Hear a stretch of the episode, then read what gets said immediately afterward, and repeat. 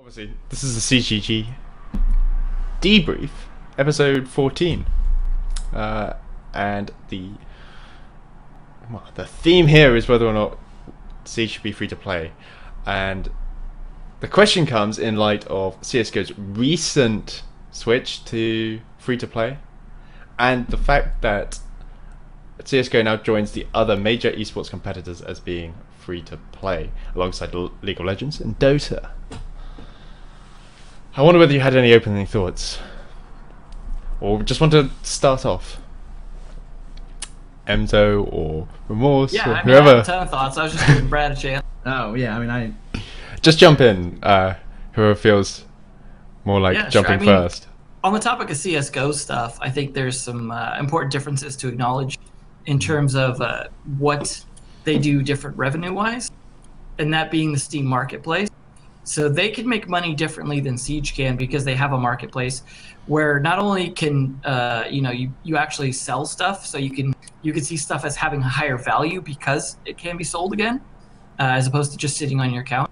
But also they make money off all of those transactions.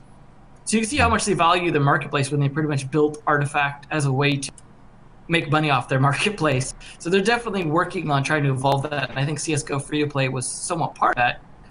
That being said, uh, you know this game's uh, in-game ability to buy things tends to expand over time, and I think that does eventually lead towards the direction of free to play. But if you do some simple math, you can see why it's not free to play. So let's say it costs 15 to 30 dollars right? Because like the lowest end starter edition is 15 bucks. The highest end is 40 so let's say like 30 dollar kind of average purchase price uh, on steam.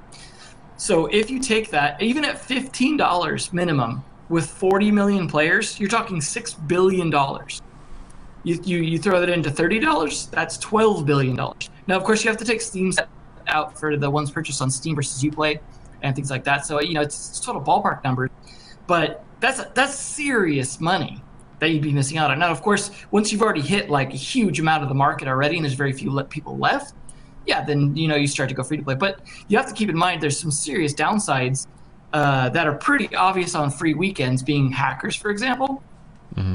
Uh, that's a big one. When people could just get a new account, like that really drives up the amount of hackers, and you see it every single free week. Um, the, I mean, in the um, uh, what you call it, the two-factor can help a little bit with that in the sense that uh, if if it requires them to have new phone numbers or new phones or uh, a bit more complication to faking new accounts, maybe that helps a little bit, but that's certainly not going to stop people like that. It's just uh, it's it's potentially a huge downside, and right now I think the free weekends already do enough of a good job in terms of bringing in new people at that fifty percent uh, price decrease usually during free weekend that we that they pretty much run every LAN event for the most part.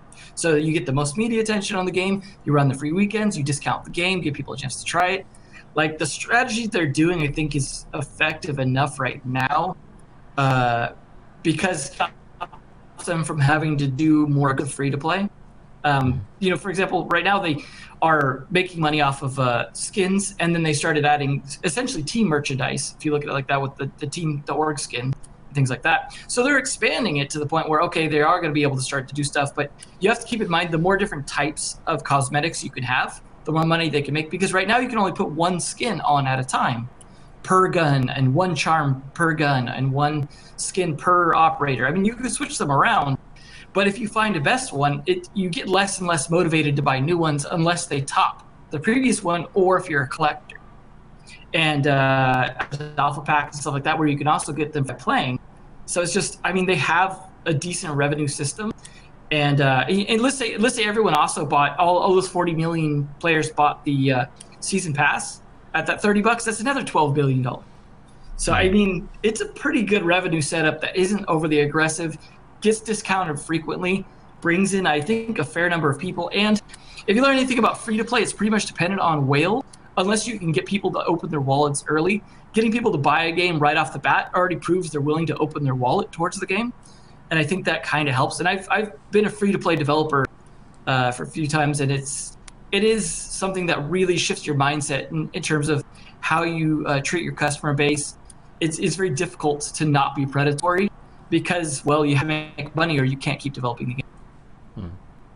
I would, um, I do agree on that point. I think the the biggest point that would be brought up is specifically the hacker situation and things of that nature, and that there would be, I think, a few things that would need to happen. Uh, one, similar to CS:GO, there the game would need to begin offering integration with things like how ESEA works. We we have the whole FACEIT ten mans, but frankly speaking, even as part of someone who used to be on the admin team for that, it's clunky, it's hard to do, and, and that's the main reason why people don't play it all the time. It's it's a pain to get scheduled. You have to manually add people. It takes 20 minutes to get into a game. That's not fun. Even if you're going in trying to compete, it's just not an enjoyable. Ex- um, second point that I would start to bring. I mean, not not to the hacker type situation, but I think if you do free to play, you need you need alternative options such as that. Um, but the the other thing is that I actually don't think that it would actually be a bad thing, and the the reason why, and I and I've spoken about this in the past a lot, like and I and, I'm, and in the past I mean like year one when I was saying things about if the game didn't get an anti cheat by August, the game would be dead. I mean, because the game didn't come out with an anti cheat when it launched. Um, they ended up coming out with a anti cheat, I think, in Skull Rain. Um, I believe it is what it was after the. That's when BattlEye got introduced. And the other thing I was talking about is that if the game wishes to succeed on esports level, you need to compete at an esports price. Esports prices are now free to play. And I don't think that it would necessarily be a bad thing because if we if you look back at other successful games, I mean this game is a weird hybrid of an FPS and an and a uh, MOBA. At least in terms of character development is the MOBA side and it's an FPS. If you look at other successful games, League of Legends launched with 40 champions. Currently, we have 44 operators. We're at an area now where we could theoretically start off with that. And if you had segmented thing and then you take from other games, such as Fortnite's Battle Pass system, which is mm-hmm. basically a season pass. If you take that and you have a free to play version of the game, let's say you start out with maybe like two or four operators, and then you have the pricing system of the starter edition, where they're each new operator is 25,000 or whatever, if, if you get the free to play version, or you could get the starter version, which starts you out with all of the 20 originals, or you get a deluxe edition one, which starts you out with everything that's year one, year two, like up to that point. Like you can you can segment those kinds of things. Have a free to play version, and then have the starter packs where they could get like buy all the year one operators, buy all the year two operators, go and buy the season pass. They get all the operators for that year. There are ways that they could be keeping in money with a free to play thing, especially because the game is uniquely driven by operators, similar to how other games are driven by champions. Because in League of Legends, whenever a new champion comes out, they're expensive and they're on sale for the first week, and only for the first week, where you can get them and it's like 20% off to buy it right then. And, and that's a pretty good encouragement mm. system there. And if you really start to take a lot of these elements from all of these other games and combine them, I really think that that's a potential formula that Siege could work with without completely undercutting their previous pricing strategy. Mm-hmm. I, I, think they could make one modification uh, to the existing system. I think that would help that a little bit because I, I, do agree that we it, when it's once it reaches a certain maturity of the game, that switching to free becomes a better option. Like I said, especially when you've already captured most of the player base, anyways. Um, one thing they could change though is the way the season pass is structured. If you don't mm-hmm. buy it at the beginning of the year, it diminishes in value throughout the year for mm. the most part. So right. it would it would be better if it was literally a pass for a season instead of a year, meaning you pay ten dollars for the season. So that would be forty dollars total, but every season that passes off, um, as opposed to paying thirty dollars up front for the whole year when you don't know what the year is. Um, So hmm. during that first seven days, when you know the two new operators are available to all the season pass holders, you can just purchase. So they may make ten dollars a year, but then they don't get the diminishing return. So like, let's say it's December, you know, the the uh, the fourth season of the year when the operators come out, like. Does that really drive season pass purchases when it's like, oh, I already have all the previous operators? Like, why buy this now? And so it's the you know the, I got to imagine the purchases just goes down throughout the year. Whereas if you evened it out as ten dollar purchases. Ten dollars doesn't sound like a lot for two new ops. Oh, it's five bucks an op. Okay, but not a bad deal because you get right, the R six credits yeah. as well. Yeah, League of Legends uh, new characters on League of Legends cost about eight to ten dollars, depending on Mhm. when they're purchased.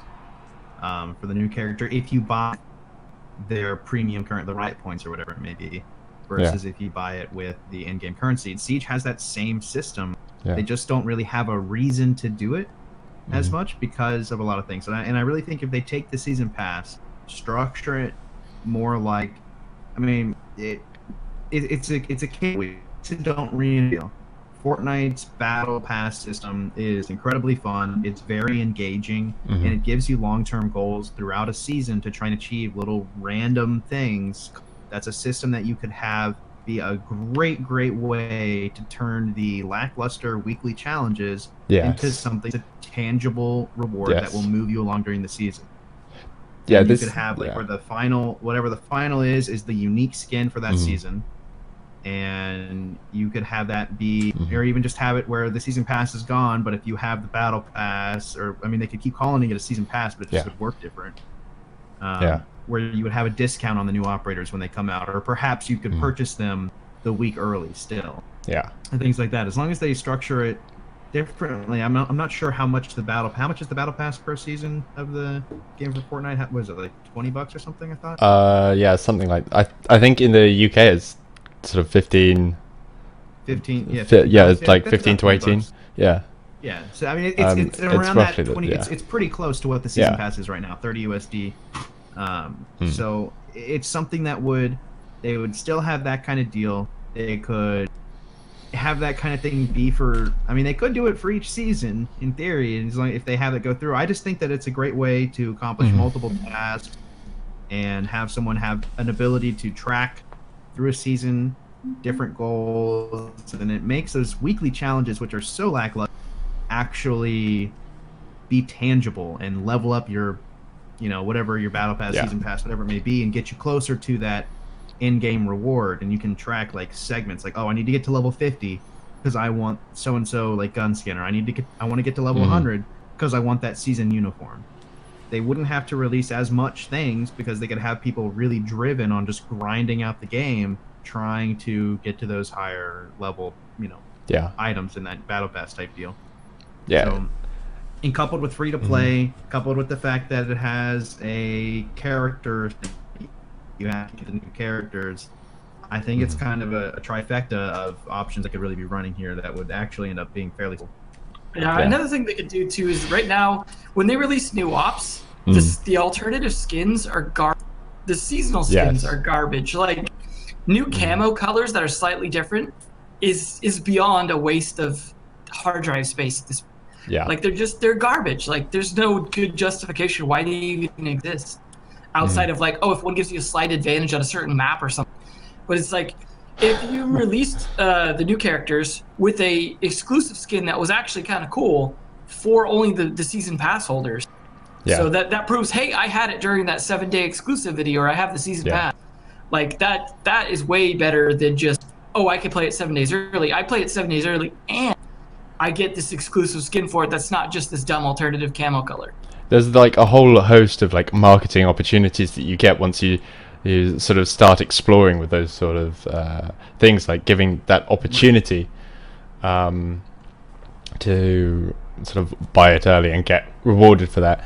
I really like the idea of cutting up the season pass into independent seasons. It's something that I first encountered with, uh, rather than with like Fortnite, it was with uh, Dota, Dota 2. And it was something that they also used the money from those season passes to crowdfund the event, the like the professional prize pools. That's what they're doing right now. And that's exactly- the, the pro skins. Yeah, and it's something that we could take. We could take further with this sort of um, adaptation. I didn't. I don't know whether like I'd love to see the the numbers like compare how many people own the game and how many people buy the pass, and what the project like, and compare that to like what percentage of people own Fortnite or Dota and then buy what percentage buy the pass. I know that Dota approaches this. Obviously, they're supported by Valve again, and they've got the marketplace. So there's so much like money just there as sort of behind it in that marketplace, having the um, like their sort of season pass, battle pass, at much lower, so six five dollars, um, and makes it so much more accessible as well. Yeah. Which is There's not as much that but- you get yeah. out of it, though. I would say, as Mhm. compared to like Fortnite, heaps of skins, emotes, Yeah. um, things constantly throughout that. That's exactly. that's their primary content delivery Mhm. is through that battle. And Yeah. and Siege is unique in that it has different systems there. It has so like in similar to Counter Strike, it's an FPS game, but Mhm. not similar to Counter Strike, but more similar to League of Legends. It has characters that you have to purchase throughout the years they come out. And with Fortnite, you have the, you have the weekly challenges and you have these things that drive you to play the game continuously. So as long as they're kind of tied together, if the battle pass is tied to you playing the game and possibly gives you a discount Mhm. on purchasing the characters that season, and it could be segmented into that because right now we don't have a season pass, we Yeah. have a year pass. Yeah. Um, and I, I, I'm not against that. I, I personally Mhm. like it. I just buy it at the start of the year and then have it for the year. But it's not really involved. We're not. It's not really integrated with anything Yeah. I'm doing. I just do it so I don't have to buy the ops when they come out.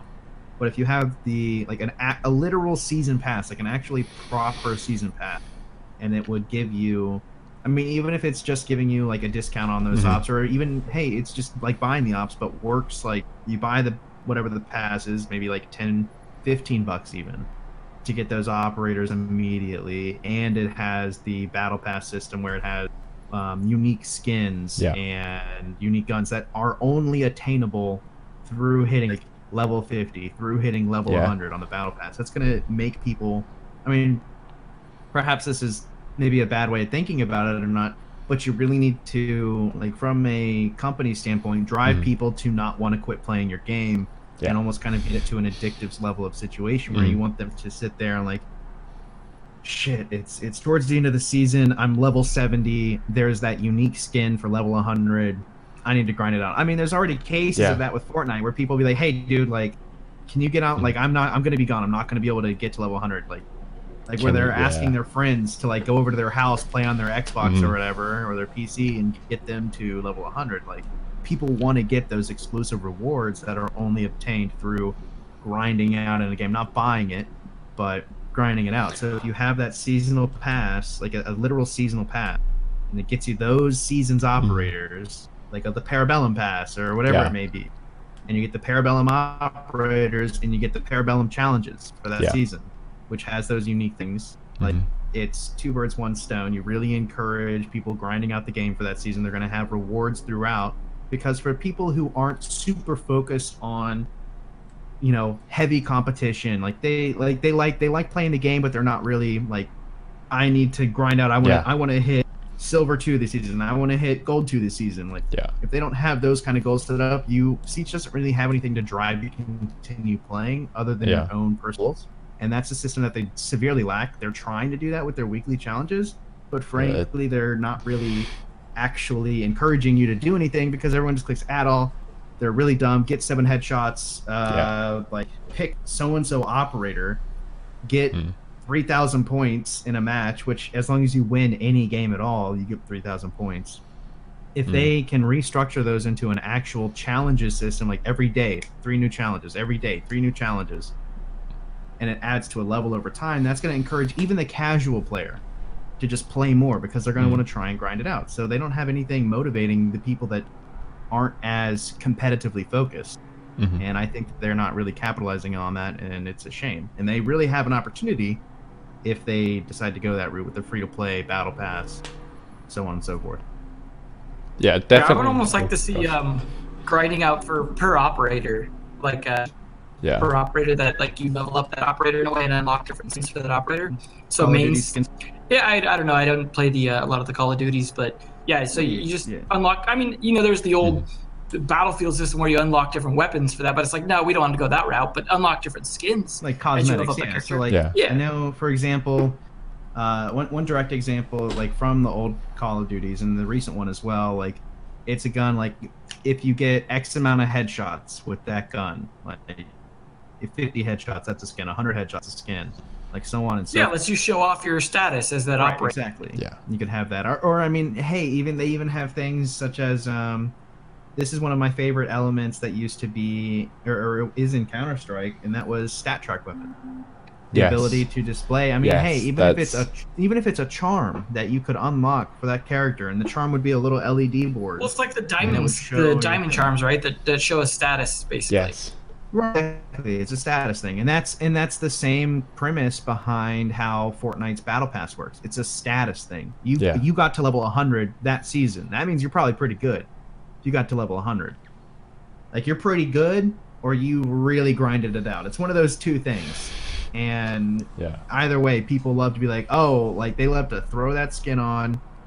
And really just show it off to their friends and be whatever. Mhm. like oh yeah well uh, i got my i got my i didn't buy it. I uh, i got it in the past. Because there are Yeah. those skins that you can't obtain unless you actually achieve it yourself and that's not something that a lot of games have these days anymore. Uh, and i mean that that's how games used to be structured like 90s early 2000s mid 2000s to mid 10s we really started heading towards like a purchase only type thing or a huge heavy focus on DLC. There are not many challenges, and now Yeah. we're seeing a lot of games kind of return back to the late '90s, early 2000s of really show off your skill. You're the one who like completed whatever the Yeah. run was and under a certain time limit, so now you have an exclusive like little tag above your name or whatever it may be, and that's really starting to return, and and um, they should really capitalize on that. One thing I want to throw out there real quick before I hand it over to you, Chevrolet, just Yeah. is uh, something I thought of when you were talking earlier was uh, I, I have to mention there might be a way to data mine how many people own a season pass as an estimate by um, data mining everyone's account in terms of like you know the, the public stuff you can get in terms of operator playtime.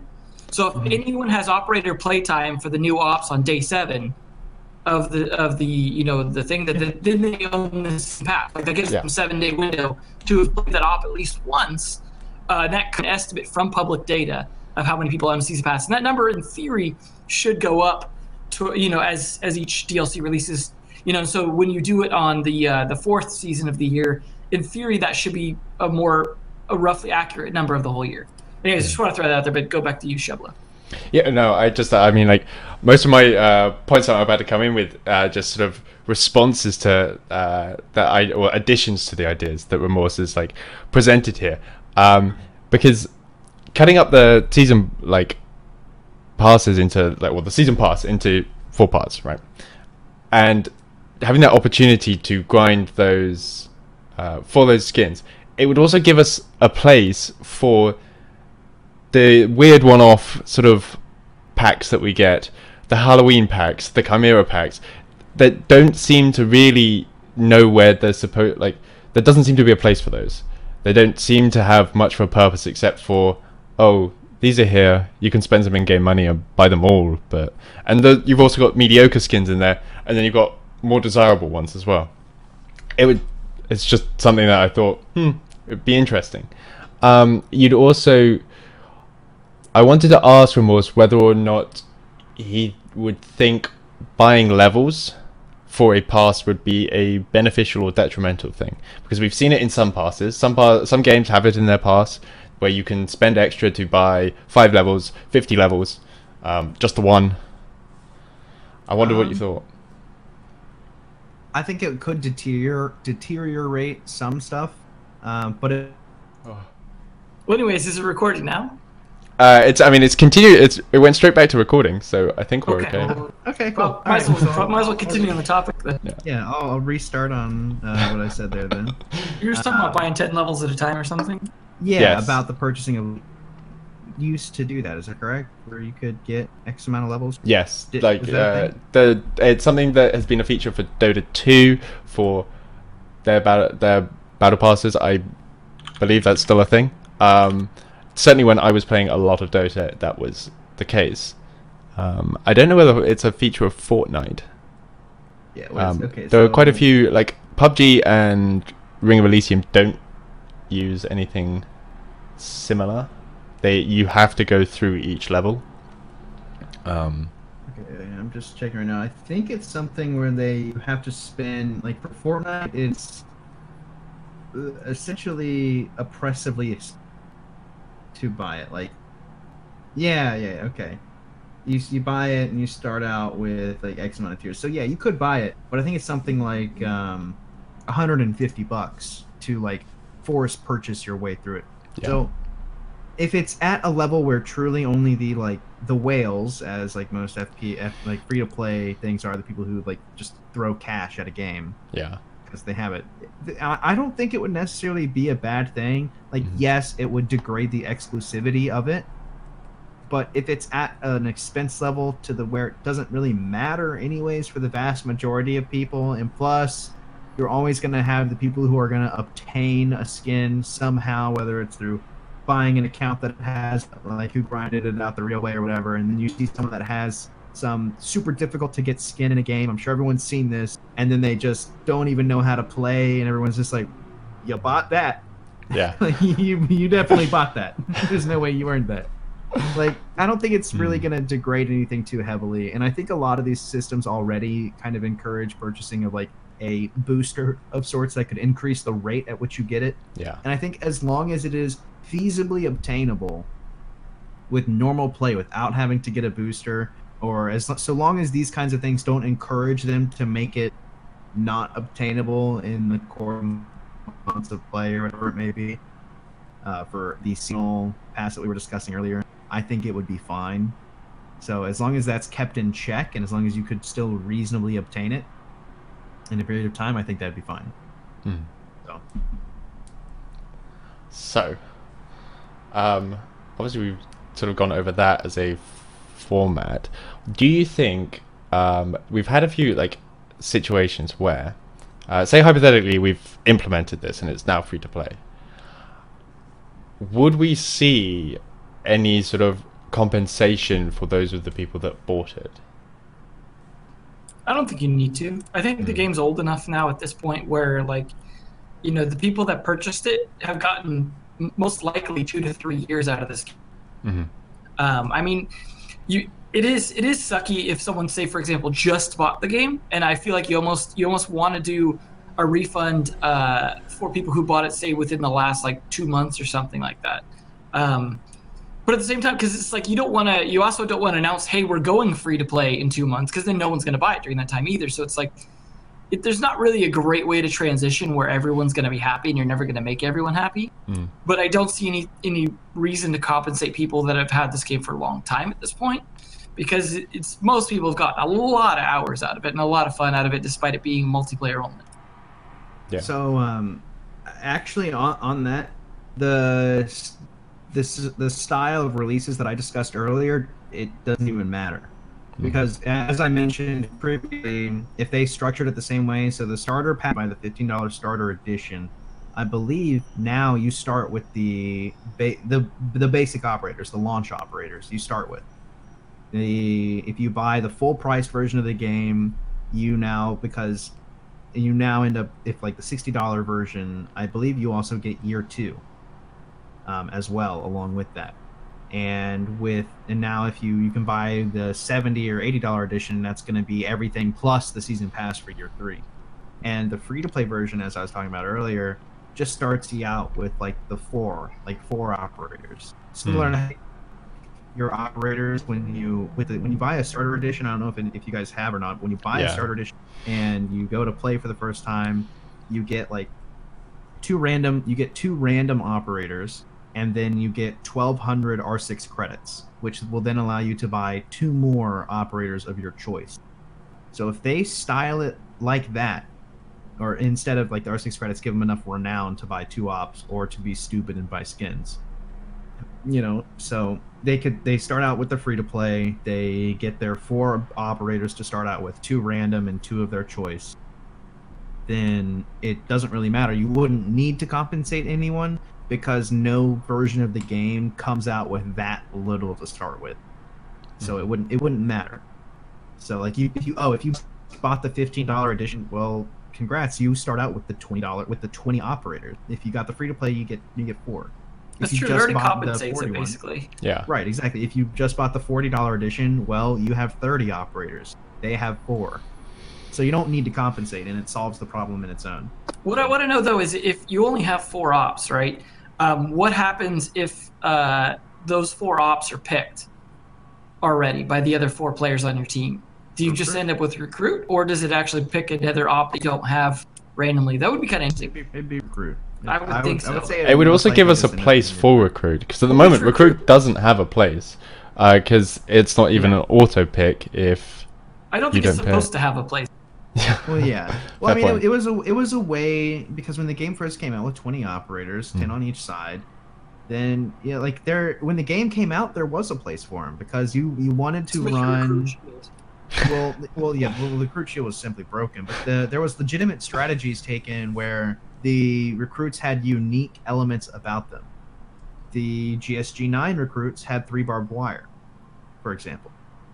So you could sacrifice taking your attachments and the special gadgets of the operators and get three barbed wire, and in NC4 the play on plane. yeah, exactly. I was going to say in the hellish days of plane, it was a strategy to take the GSG nine um, recruit, Hmm. and it wasn't that bad. And there are plenty of guns that do have pretty fair iron sights that aren't that bad to use. Um, the AP7 obviously is that forefront. There are some of the guns that have very simple, like simplistic sights. I mean, a lot of the shotguns you don't have to have any sight at all. Hmm. Um, You do lose the barrel attachment op- advantages, though. Right, yeah, you lose the barrel attachment advantages, but I mean, if you start out with the, you know, two the two ops of each side, whatever it may be, I mean, you've always had the situations of even if someone had the starter edition before they gave you the first 20 operators, someone would be like, "Oh, wait, they don't have like all of those ops like, hey, can someone like maybe move off because yeah. they don't have it like that's the only op they have." Like I remember doing that in year 2 when someone would ask that and be like, "Yeah, sure, whatever." They moved off it. And you're always going to run into the who are you know going to be jerks about it and they're just going to say like you know whatever screw you man and they're just going to keep it locked in but then you have so like i mean that Yeah. kind of situation probably would occur but it's also something where as long as it's structured well enough where you could have people unlock things at a reasonable pace Mhm. i mean obviously you're not going to have no matter what you do you're not going to have all of the operators that you're going to want at a specific time and we also need to remember that from our perspective as people who i believe have everything unlocked already it's a lot more overwhelming if the prices are too high when you start out so if they start out and they have to go through and if like maybe the year and they and they should have different pricing tiers as well. The year one operators should probably only be a couple thousand renown the year two operators should probably be 15000 and the year three should be the 25 that's they should structure that to where that way when you start out with the game that's what league of legend does. Uh, the older operators or the older champions in league of legends they cost way less so you can play like five games five ten games and get yourself a new champion Well, luckily, It's this game gonna be one too. A lot of the year one ops are still very essential to the game. oh my god yeah abs- Yeah. thermite thatcher Thermite, Bandit, Jaeger, yeah, there's tons Yeah. of them that are still Yeah. core Exactly. tor- core op. core opera absolutely so if you have those things i mean and that that was the same way with league of legends there's a lot of like very basic champions that are kind of all rounders and that's what's that's what's the great about ash is she's an all rounder she doesn't she's never like some super overwhelmingly strong thing she's just simple and so Mm. people pick her because they can learn with her easily Yeah. similar to thatcher thatcher's another one that people pick a lot when they start out because he's simple Like and Rook easy- too. Yeah, easy to learn. Yeah. So like you need those simple, easy to learn operators for people to start out with. They are never really like amazing like super top tier. I mean Ash somewhat is with like when you really take her playstyle to the extreme with high aggression and using the 3 speed in her great gun, she's pretty strong and Rook is pretty strong. They're operators that are average at face value and average when you're using them with no knowledge and average at medium knowledge, but they're great when you really specialize in that one particular playstyle. And I, and I think that's a good thing. It's not a bad thing to see something that's highly picked if they're average and they're or if their reason they're being highly picked is because they're easier to learn how to use or they're not as overwhelming at first as operators that might be a little bit more technical such as using like thermite people not i mean I, if you've ever seen a noob thermite you know they're placing that charge everywhere they don't Yeah. know the concept of how banditing like bandit tricking Mhm. bandit another operator very technical Mm.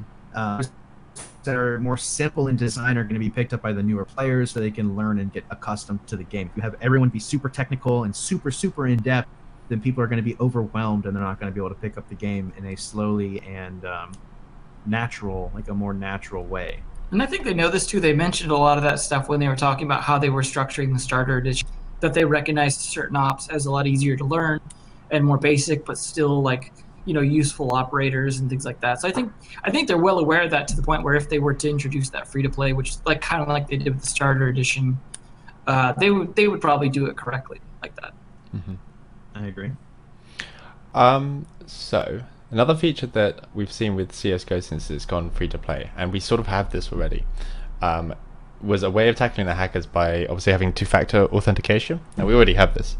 Um, do you think that it would be viable to introduce um, almost like a separate set of queues for people that have two-factor authentication for them to play casual? provided someone isn't wanted that, to isn't that what we're already doing? Uh, Uh, ranked is the only thing that's going to require ra- two factor. Ranked is the only one that requires two factor, but if you wanted to queue with people that had two factor, do you think that would be a worthwhile feature, or do you think that would be? I mean, it's sort of ranked at the moment. Obviously, is fa- sort of So it, it's very close to casual. Yeah, so the biggest thing about two factor is that it is not necessarily supposed to be a wall to people trying to act or for people trying to create a new account. That's Hmm. not where its wall is because you can simply run an Android emulator on your desktop, make a new phone, and then have a, an authenticator app on there and just use that. And it takes literally 15 seconds. You just click refresh, and it's a new instance. So that it's not to prevent people from making new accounts. What it's there for is to prevent people from stealing accounts because right now on some less than legitimate forms you can buy like a hundred a hundred Rainbow Six Siege accounts for ten to twenty bucks. That's where the hackers are getting their stuff, and the reason they're able to do that is because these accounts are unsecured and their passwords have been breached through whatever miscellaneous data breaches there are, which happen every day. But they can't get into the account if you if they have to have your phone. So the two-factor authentication is there to stop hackers. At least right now, if if the game went free to play, that'd be a different story. But at least right now, the way that it like the reason why it's going to be working or should be working in about a month is when a month or two when we should start seeing the effects of this because they still have again hundreds and hundreds and well, they have thousands of accounts that are compromised. yeah. But if everyone is forced to two factor in order to play ranked, which most people play at least once, then that supply of accounts that they can buy for isn't there anymore, and so they'll start to have to buy the game. Um, But then So that's something free that to play, they don't have to. well, yeah, it was gonna say, if it's free to play, then it then it wouldn't matter. So that's where I'm Mm. coming around to is that two factor authentication doesn't actually actively stop anything. It's there to secure people's accounts. It's, it's certainly a great thing to be added and should be added with Mm. everything because it just secures your account from being I can stolen. speak from experience. Mine got hacked uh, last year. Because I had two factor off because I had actually changed phones at one point and lost access to my account because of two factor. Yeah. It's um but yeah it's it's something that is is more there for the user themselves to be safe as opposed to be the premier hack stopping tool if they want to go more towards that then they really really need to create honestly i would say some sort of not peer review system um, but rather some sort of much more intense uh, review system at least in regards to cheating i mean BattlEye and really anything can only do but so much. There's always going to be a workaround. You know, it's kind of the same premise of one person trying to shovel, like trying to dig a hole, and then someone above them kicking the sand back in. You know, that's the constant back and forth that you have with someone creating anti-cheat system and creating hacks, because they're they're both working with the same system. They're just constantly trying to outsmart each other and one person makes one thing and then they find a workaround they make a new thing they find a workaround. It's a constant back and forth. And if they i think that it would be highly encourageable to at least for higher levels because you know if you're cheating you generally tend to float towards the top at least for the higher levels i think it might behoove them to actually start to have a manual of sorts or have some sort of way to tell where these reports are coming in from um, to actually check these things out. Uh, Yeah. Now, I'm not suggesting something like an Overwatch system, such as how Counter Strike used to have. You could be a uh, an Overwatch person after you applied, and after you reached a certain rank in the game, you could apply to be an Overwatch person. You would get a case, you could watch it, and you would watch it from their that person's perspective, and then you could say like what you thought it may have been, or anything of that nature, or like guilty, not guilty, basically, and then across a big range of things, you would have a choice. I eventually got rid of that system, to my knowledge. Mhm. Um, I don't, I don't, I don't think that's still a thing. Um, if they had something like even even if it's just dedicated personnel at Ubisoft to handle that kind of thing, I think they really should. I mean, especially if it goes free to play, you need to step up your anti cheat. And really, the biggest biggest thing for it is to handle it kind of how Blizzard handles it. I don't know how familiar you are, not with Warden, their anti cheat system. Their Warden, their anti cheat system is good, but it's not all powerful. Mhm. What's all powerful is the fact that Blizzard sues the living hell out of anyone that sells anti cheat. That's what stops a lot of a lot of hack hackers in like Overwatch, for example, is because whenever there's a site selling to a la- large, you know, mass of people, they sue them relentlessly, like absolutely relentlessly. They use a legal arm for that nature, and it's a large stop. I mean, you're never going to stop cheaters because you're going to have the people that are privately selling to only like ten people. You're never Mm. you're never going to find that person, realistically speaking. Here, what you're going to be trying to shut down are the people who sell to thousands and have websites. Um, I mean, I'm sure if you just do a quick Google search, you'll find these websites publicly operating, offering accepting credit card payments, accepting PayPal, things of that nature, but sell Overwatch stuff. Why? Because you get hit with litigious natures from Blizzard continuously. There are some that still sell it, and you, I'm sure you can find some that sell it, but they've already been there's already been known and confirmed results of multiple different cheat sites either ceasing to exist or ceasing carrying of Overwatch cheats, specifically because of what they're doing here. Hmm. And the rest of them they seem to just be detecting. Yeah, once So BattlEye got introduced, a lot of cheat sites kind of dropped off even Siege just because it was harder. Mm. Yeah, I mean, we still we still have some people um, pretty a lot cheating a lot. I mean, there was. I mean, I'm not gonna I'm not gonna say names or anything, but there was that one guy who has a YouTube channel dedicated to him cheating in the game, and he's the guy who develops the cheats. And realistically, again, like if you don't know what you're looking for, you're not gonna find it. So when he's sitting there and he's just making a new version and then recording a YouTube video, it is making it seem worse than it is. The whole teleport uh, cheat as well. Yeah. Uh, that's something that you, I mean, truthfully here, I mean, even though I have encountered it, and it's incredibly frustrating, it's wildly annoying. Uh, but you also have to remember is that God, what was what was the statistics for last season? Diamond uh, for like 0.02 percent of the player base. Like, if you have someone cheating, teleporting around, instant killing the other team, they're gonna probably be diamond. Right? Uh, they they put in the boosting. So this was a big change. Boosting, hmm. like you ran into cheaters a lot more last season because it was insanely profitable. Go buy your cheats for like 120 bucks a month, and then sell a boosting service for 50 bucks to get you to ranked. Do you think you've made a profit? So it was super popular then, but now because man, they are Ubisoft is manually banning people, and they are catching them with BattlEye. We still see them daily pop up. But after they introduced the you get banned if you play with a cheater for like two weeks and you lose your rank, that stopped boosting in its tracks. Hmm. They, they they don't boost anymore, and that was a huge huge hit. I mean, and so and that's not a method that is because like BattlEye didn't get better. Mm. That's an administrative like stoppage right there. That's that's something that you do from a policy perspective of like, oh, we banned this cheater. Did they lot or did anyone play with them for like 10, 20 games? Okay, they're a temporary banned and they lost their rank because they didn't earn their rank legitimately. Yeah. They earned their rank because they were playing with a cheater who was cheating. So if they go through and they do a lot more of these administrative policies, because again, anti cheat systems are really only as good as they are updated. I mean, same thing with antivirus. It's, it's Yeah. a similar concept. uh, is if it doesn't know what to look for, it can't find it.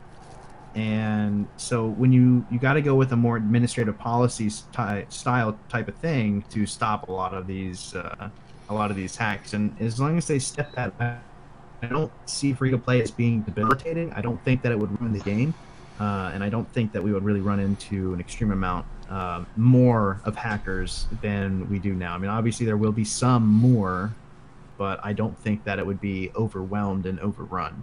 I'm sure at the high ranks, there's still probably going to be cheaters, um, without a doubt. And especially if they were to introduce a leaderboard system, it would probably be a lot easier to pick them out. So Mm. So, I'm d- sort of trying to think of further sort of the further steps here for the discussion, but I'm thinking, are there any alternatives to free to play? Like, I don't think there's a. No, is it Overwatch? Is, Subscription model yeah, is, a, is an alternative, I suppose. I wouldn't, I wouldn't recommend it, but that's an alternative. yeah, that's some 90s 2000s style models. Yeah. that, um, MMO anymore. model. yeah. Yeah, classic MMO. Only one that still does it. Um, let's Or see, do- do you EverQuest. EverQuest went free to play. World of Warcraft, I believe, is the only one that is a consistent, successful, wide scale success or successful. There are still some, but they're small scale and have small communities that are just they're gonna pay, you know, no matter what. At that point, it's literally only the whales that are still playing, which is what keeping, which is what's keeping their servers alive on some games like that. Yeah. Eve was an interesting one because it was a sub- subscription model, but you could actually uh, in-game earn your way into that. By because it was Yeah. a it was an in-game item that you could basically pay for. In, or so like, like, let's say for Redown, you could buy your monthly pass. Now I'm not saying this is a good idea. I'm just saying that was an interesting model as an Yeah. alternative. Yeah. So it was like it was semi-free to play in the sense that you could grind your way to paying your monthly thing or scam people or whatever you do. But Yeah. Yeah, there was um so most notably that really started changing I think in the early 2010s to that type of model. And what would what was happening with a lot of games as they were changing was that they would take what you would used to get in your like monthly subscription when they went when they would change to free they had a instead of calling it subscription they started calling it premium Mm. you're gonna get your monthly premium subscription, or you're gonna go buy premium. Premium might allow allow you to fast travel, might allow you to you, you'll earn you know a little bit more XP. It's basically like a booster, like a less impressive booster, but it's on all the time. A lot of mobile games are doing that now. Exactly. Yeah. Every Mhm. everyone does the premium thing now. They're not subscription, but like the subscription still exists as it used to. It's just optional, optional, right? I mean, you could still keep playing the game free to play. You wouldn't have to do your subscription anymore, your monthly subscription. But you're probably going to because the monthly subscription is only like 15 bucks, and it's some pretty good stuff. Frees up your time. Well, that's If what you season have the pass money kind of it, is in a way, right? Like if they broke Oh, it up into the quarters, then you're paying for your premium three month subscription essentially with the season. Mm-hmm. Yeah, absolutely. Um, I, I honestly would really like to see the system that I talked about, like the hybrid, Yeah. like battle pass kind of deal. I think, I mean, even without going free to play, I would like to see Yeah. that because it would. It would I would say do like, that first, then you could go free to play after. Yeah, I mean, it's just, it, it's. I, I have no reason to grind other than my own personal goal. After like, Yeah. I mean, especially once you hit diamond, like, why are you going to keep playing? I, I, Yeah. That's and that's that's the mentality of a lot of people. Like, I mean, I'll, I'll still play, but like a lot of people are like, well, I hit the rank I wanted to get to, I could keep going, but now there's not. Once There's you've not- nothing your to goal, achieve. Like, what's next? You've Like, hit the I'll ceiling. My weekly challenge to get 200 renown. Yeah, look at know, Artifact and the, the issues with that. If if that's something you're interested in, like the issues that came with Artifact and their business model, and the fact that people basically those kinds of things. What do I do at this point? I don't have a progression system to convince me to play, and you can see how Right. much that can be really be highlighted in a modern game release. Oh, absolutely. Because right now, like Siege has levels, but they don't really mean anything other than just kind of you know showing off. Um, and that's that's the genius solution of the battle pass. Like, and, I mean, what really I think Fortnite should be highlighted for is how they created a system that can encourage players to play a game that has no real other tangible growth method Mm. other than just trying to win the game. They have something like, all right, I, I need to I need to grind out. I need to do like at least ten games and hit whatever it may be. And you can have those daily goals be a little bit more tangible. I mean, I mean the daily goals in Fortnite are super easy too, but they build towards a much bigger, more tangible reward Yeah. than 200 renown. I'm sure that over the course of a season, doing those like what what did you probably get like a thousand to two thousand renown a week from all those challenges, Mhm. and that over the course of uh, or actually probably not even a week, probably a little bit more than that a week, and then it, you know four months, you're probably getting enough renown just from doing those challenges to maybe buy an operator or two. Yeah. So I'm sure that there are benefits from doing that, but it's something that for the vast majority of the player base, they're not seeing that. They're like, oh, stupid challenge. Like, whatever. 200 renown, what am I going to use that for? But over time, yeah, that 200 renown, they're probably getting like 30 or 40,000 renown over the course of each season. But if they put that same reward in a battle pass and like, boom, there's your reward, 30,000 renown. But you got to get all the way up to there. People are like, damn, I really gotta, I really gotta grind it out to get that all Yeah. so it's it's the same reward, but framed differently, in a way that people can really sit there. Because who's going to go and play? I mean, realistically, unless you're just um, kind of weird or a nerd, you're not going to sit there and be like, all right, uh, I got seven, I've got seven challenges. I'm getting 150 to 200 now for each challenge. I'm going to work that out over 12 weeks. That's going to Yeah. give me enough to get like. No one's going to do that. yeah. But they sit there and they're like, oh, 30,000 renown, I can buy a new operator and a skin. Sick. All right, I'll grind to level 50. Mm-hmm. Yeah, Like- unfortunately, w- when you get to a certain point and you pretty much have everything, renown becomes pretty meaningless, and you have to start to introduce. skins.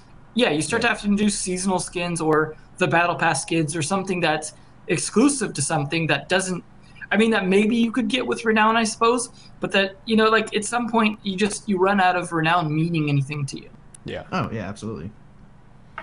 Yeah, and it's something that um, it would be interesting to see whether or not there was a like they could also introduce something, maybe like a one-off event, maybe once a season, maybe once a year, where you can convert renown into R6 credits.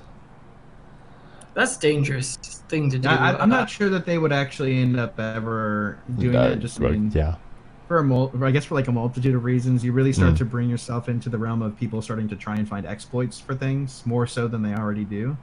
And plus, Yeah. I don't think because it, you're translating it into real money, or closer to real money.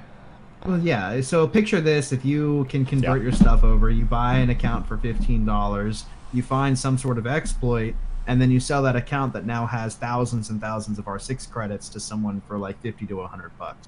Yeah, oh R6 R6 account level 50 has like 10,000 like 10,000 R6 credits 70 bucks. yeah, Yeah. From- One thing you can do for renown is uh, because renown without a good sink for some tends to start to get meaningless as you get higher. So not just packs, because packs actually get kind of pointless too if they're alpha packs. So I have no point in buying an alpha pack because 99% of the time I'm going to get a duplicate, and then I'll get I less renown wish back. Take that out. Well, it's there's there's reasons to to it's it's complicated. The economy stuff gets really tricky to manage well at, for people at different levels. But one thing they can do as a sink for renown that would still be meaningful to people at higher levels is events where you buy it with renown. So if you do events that have exclusive skin rewards and things like that, where you buy tickets with renown, now everyone has a reason to spend renown, even high level people, because they convert it into tickets. Use those tickets to then get into events that you know, like let's say it's a ranked queue or whatever, and you you know as you win, you you level up towards. It's sort of like the battle pass stuff we're talking about, but it's it's a ticket based system for event stuff. this is really interesting because this is a format that actually exists on a weekly basis for Dota.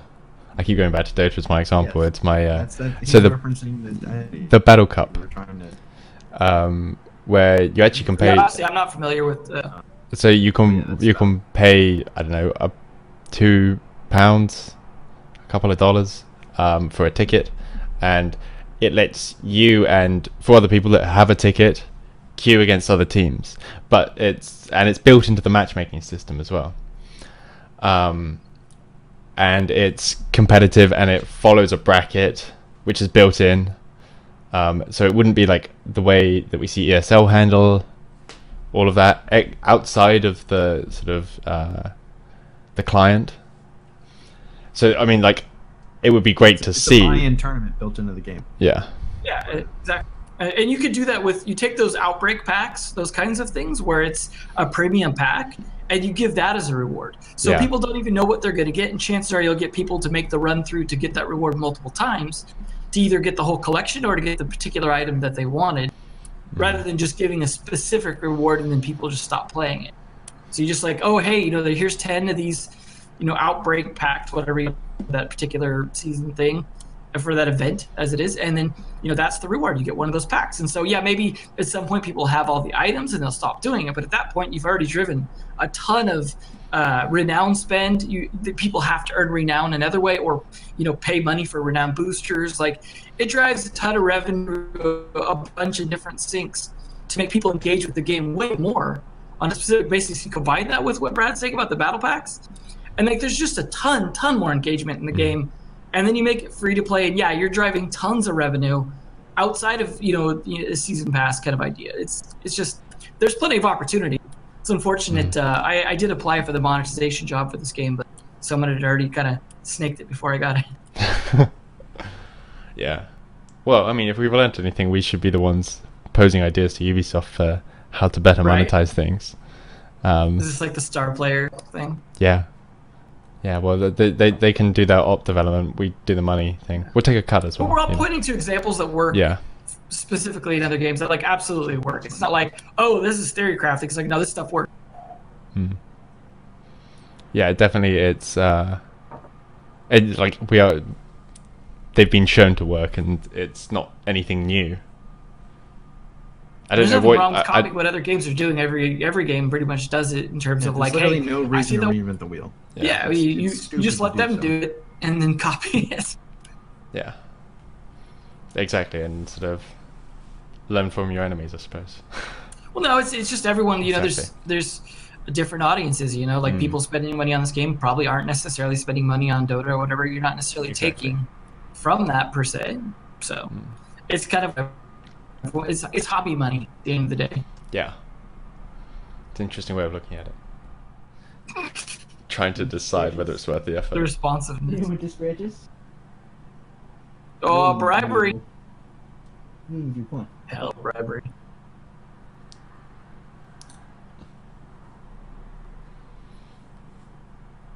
Ugh.